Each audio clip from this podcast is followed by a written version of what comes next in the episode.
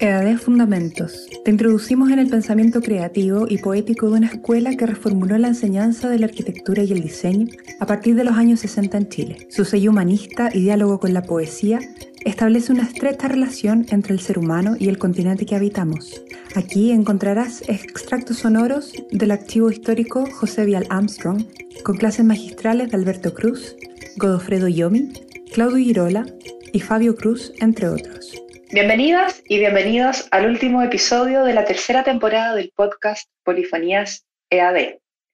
A nombre de la escuela, quisiera agradecer a quienes nos han acompañado e invitarles a que nos escriban al correo rrss.ead.cl sus comentarios e inquietudes acerca de cuáles temáticas les interesaría escuchar en esta plataforma. Si nos sintonizas por primera vez, te cuento que este podcast tiene cuatro series de contenidos que ponen en perspectiva desde diversas miradas el quehacer de la Escuela de Arquitectura y Diseño PUCD y quienes la nutren, es decir, sus estudiantes, docentes, investigadores y por supuesto egresados y egresadas de nuestra escuela. El episodio de hoy corresponde a la serie de contenidos fundamentos, que nos permite revisitar aquellas dimensiones que dieron origen a la identidad de la escuela y que de diferentes formas han sostenido el modo de hacer y generar un sello único en quienes han pasado por sus aulas en estos 70 años. Mi nombre es María José Iglesias, soy diseñadora y profesora en nuestra escuela. En esta oportunidad estoy junto con Ana Abragini, arquitecta italiana, radicada en Chile desde el 2015, quien forma parte de nuestra escuela desde 2022. Es candidata a doctora en Arquitectura y Estudios Urbanos por la Pontificia Universidad Católica de Chile y la Escuela de Doctorado de Venecia, se ha especializado en historia y crítica de la arquitectura moderna, dedicando los últimos cinco años a estudiar los fundamentos de la EAD-PUCD mediante la creación del Instituto de Valparaíso. Particularmente se ha centrado a fondo en el concepto del espacio propuesto en los años 50 en la escuela, el cual ha sido parte de la línea fundamental formativa. Es sobre aquel cambio de pensamiento, marco de enseñanza y su impacto disciplinar sobre lo que estaremos conversando hoy. Bienvenida Ana, muchas gracias por aceptar esta invitación. Eh, muchas gracias María José, eh, gracias también a la escuela para darme la posibilidad de esta instancia y eh, en particular a Catherine X, que como responsable de vinculación con el medio ha como abierto esta, la posibilidad de esta entrevista. Muchas gracias Ana. Si me permites, Quisiera poner en contexto a quienes nos escuchan sobre qué vamos a estar conversando. A partir de la irrupción de la arquitectura moderna en los años 20 y 30, el mundo, aunque con otros ritmos editoriales más pausados a los que hoy estamos acostumbrados, fue adoptando esta visión de funcionalidad y eficiencia hacia los espacios habitables. Chile, por supuesto, no estuvo exento y en los años 40, dos Albertos de la PUC, me refiero a Alberto Cruz y a Alberto Piwonka, empezaron a introducir otros elementos, abro comillas, raros, cierro comillas, en su enseñanza con respecto a la espacialidad. A fines de esta década, un colectivo heterogéneo de artistas y arquitectos, del cual Alberto Cruz formaba parte, compartían interés y reflexiones en torno al modernismo.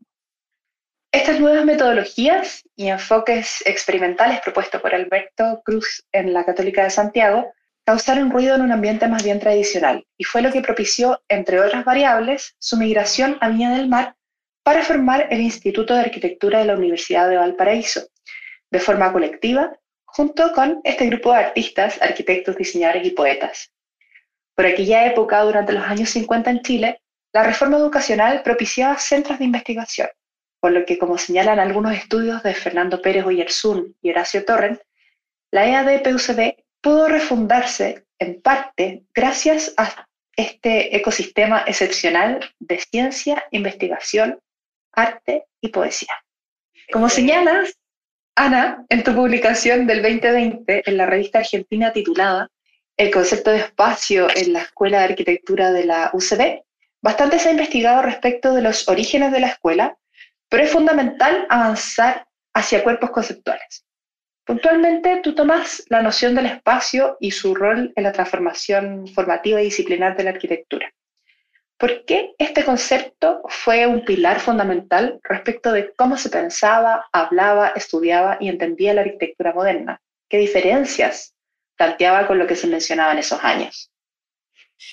Eh, bueno, seguramente el concepto de espacio era, estaba dando vuelta. Eh, eso pasaba eh, tanto en Europa como en Norteamérica. Hay tres libros de los años 40 que son campo arquitectura de Gideon. después hay un texto de Pevsner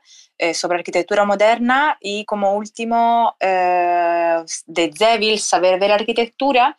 Y la característica de los tres, que, que, como que lo acomuna, es el hecho que plantean la dimensión espacial en la arquitectura y su importancia. Eh, lo que es eh, interesante ver, y es un poco eh, el foco principal de mi tesis, es que al mismo tiempo, aunque no está sistematizada la, la información, el, ah, bueno, el concepto eh, de espacio estaba dando vuelta en el contexto latinoamericano, eh, sobre todo en uh, círculo vanguardista, artista, o sea, vinculado con, ah, con el arte, que habían puesto como cardine de la renovación de la disciplina el concepto de espacio. Entonces, eh, la tesis eh, trata de demostrar cómo esta eh, compresencia del, concepto a nivel mundial, no más como una idea de conocimiento importado como en, en, América Latina, sino una compresencia eh, que claramente nació en el ámbito de la pintura, pero después obviamente eh, agarró pie también en el ámbito de la arquitectura. El caso específico fue eh, estos cursos que estaba dando Alberto Cruz a partir del 42 en la Católica de Santiago, en el cual hay muchas experimentaciones respecto a nueva manera de trabajar en la arquitectura. Y eso sobre todo se em, desarrolla en dos cursos que él uh, relata también en dos uh, revistas de la época. Eh, el curso de composición pura en el 47 en la revista Plinto, que era una revista estudiantil, y posteriormente en la, en la, revista Arquitectura y Construcción. Y acá da a conocer la que era la, la metodología que él estaba aplicando. Eh, se trataba, bueno, hay, eh, hay múltiples formas que, va que van apareciendo, pero digamos que el, objetivo principal era que los alumnos supieran como atrapar eh, literalmente esta dimensión espacial y eso se, se lograba por medio de ejercicios finiquitos que se desarrollaban dentro de una dimensión dada por el docente y que con distintas herramientas, em, a partir de superficies, líneas, colora, colores, trataban de eh, abstraer eh, el espacio y presentarlo em, ocupando, digamos, esta, esta, esta herramienta. Y, es súper importante porque eh, en esta época lo que mm, prevalecía en ah, la Facultad de Arquitectura era una manera de enseñanza Beaux-Arts eh, que iba por todo otro lado, eh, que tenía una finalidad totalmente profesionalizante, mientras que eh, ese ejercicio que Cruz trataba de desarrollar eran, tenía una matices totalmente abstracta, sin ninguna utilidad o finalidad práctica. Entonces, como en eso consta como la grande diferencia entre eh, lo, que, lo que existía antes y, después de la presencia de Cruz en la católica, que duró hasta el 1949, fecha en la cual él realiza una, un viaje eh, en Europa e irá personalmente conociendo y viendo eh, toda esta aproximación abstracta que él anteriormente había ido descubriendo en el ámbito de la Católica de Santiago. en tu ensayo, que tiene tres líneas argumentales, que va por los antecedentes históricos, el contexto organizacional y el análisis de trabajos prácticos de los estudiantes, delimitas un tiempo de estudio que va de 1952 a 1956. ¿Qué tiene particular este periodo y cómo destilarías aquel contexto de investigación y enseñanza respecto del espacio propiamente? Eh, bueno, eh, hay que dar como alguna fecha indicativa para mapear un poco el recorrido que fue, que fue como desarrollando Cruz. Y él en el 1951 había sido contactado por el entonces rector de la Universidad Católica de Valparaíso, Jorge González Forster, que em, había como invitado a Alberto para eh, fomentar esta renovación disciplinar a la cual eh, eh, el rector anhelaba.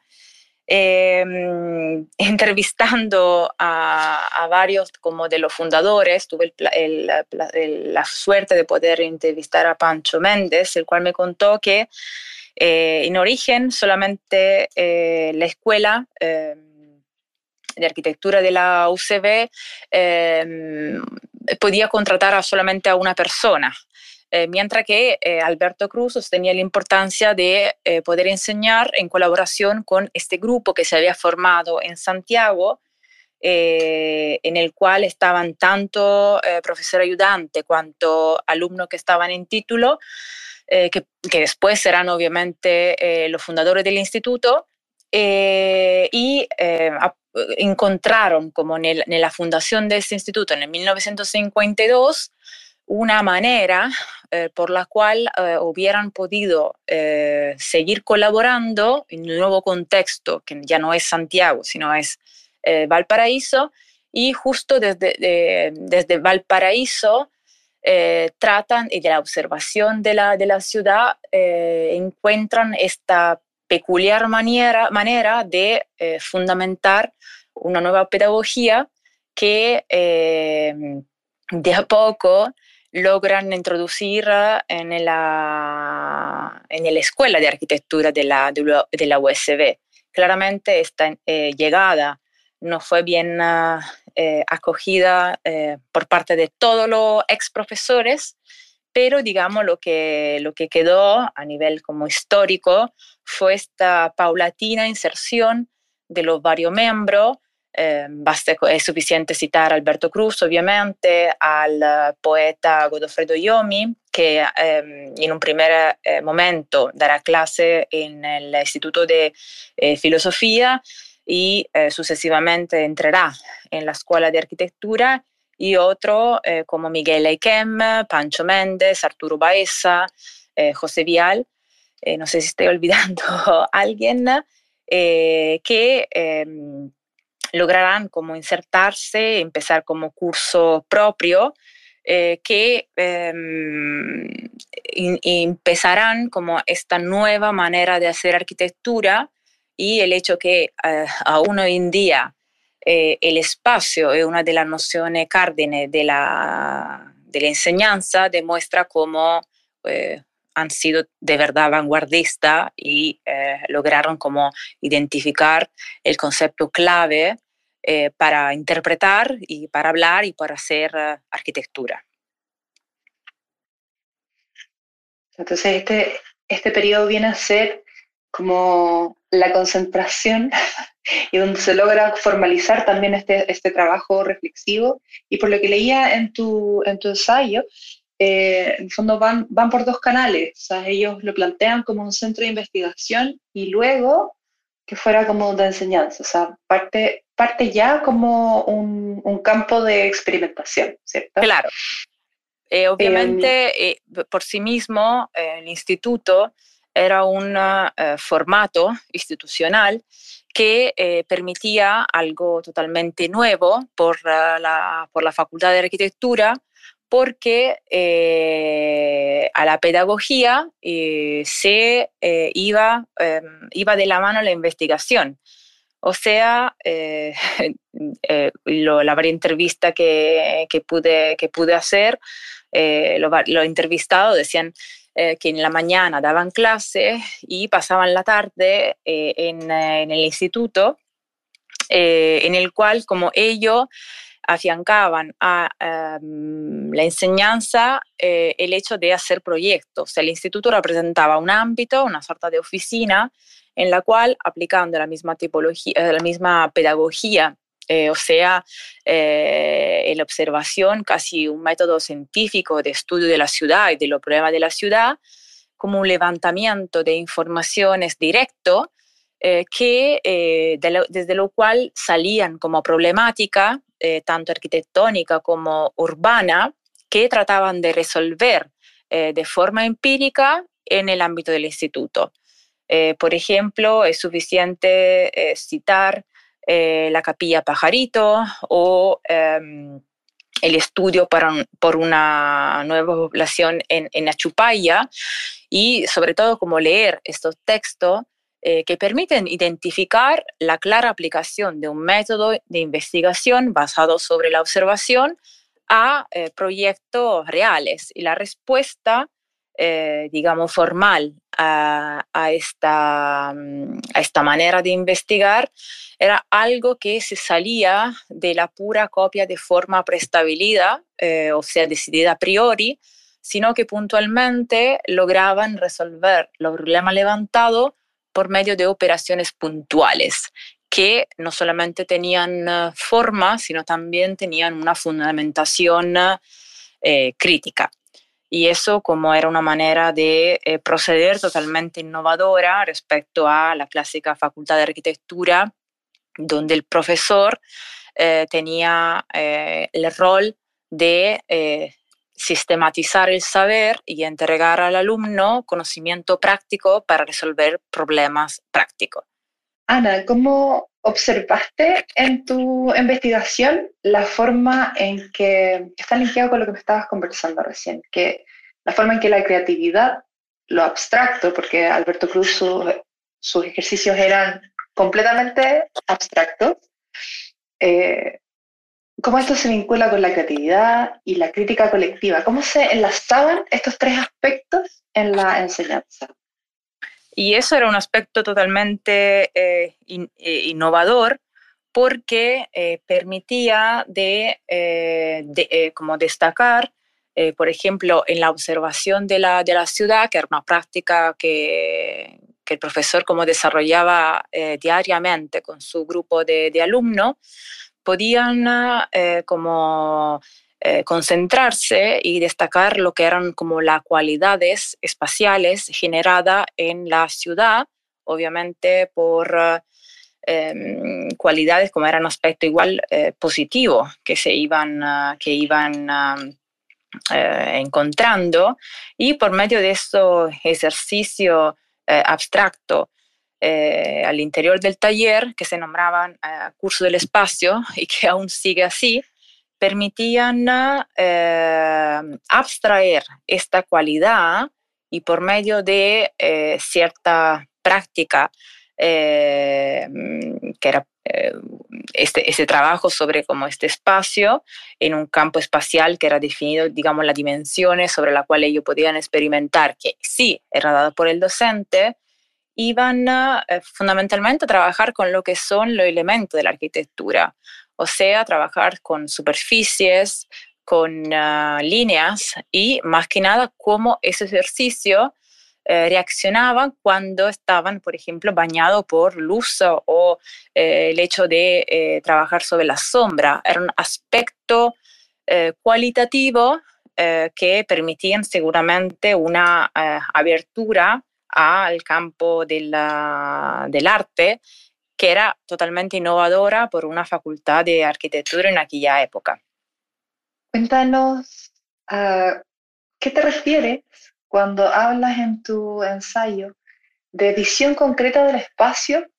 y visión espacial de la ciudad? Que se, trataba, que se abordaba en los talleres y cursos que se dictaban a principios de los 50. Eh, sí, eso eh, es importante eh, como, como, cuestionamiento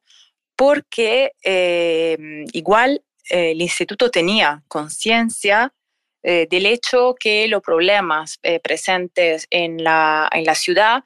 eran de doble escala, o sea, eran a la escala del edificio, o sea, a escala arquitectónica, pero también a escala urbana.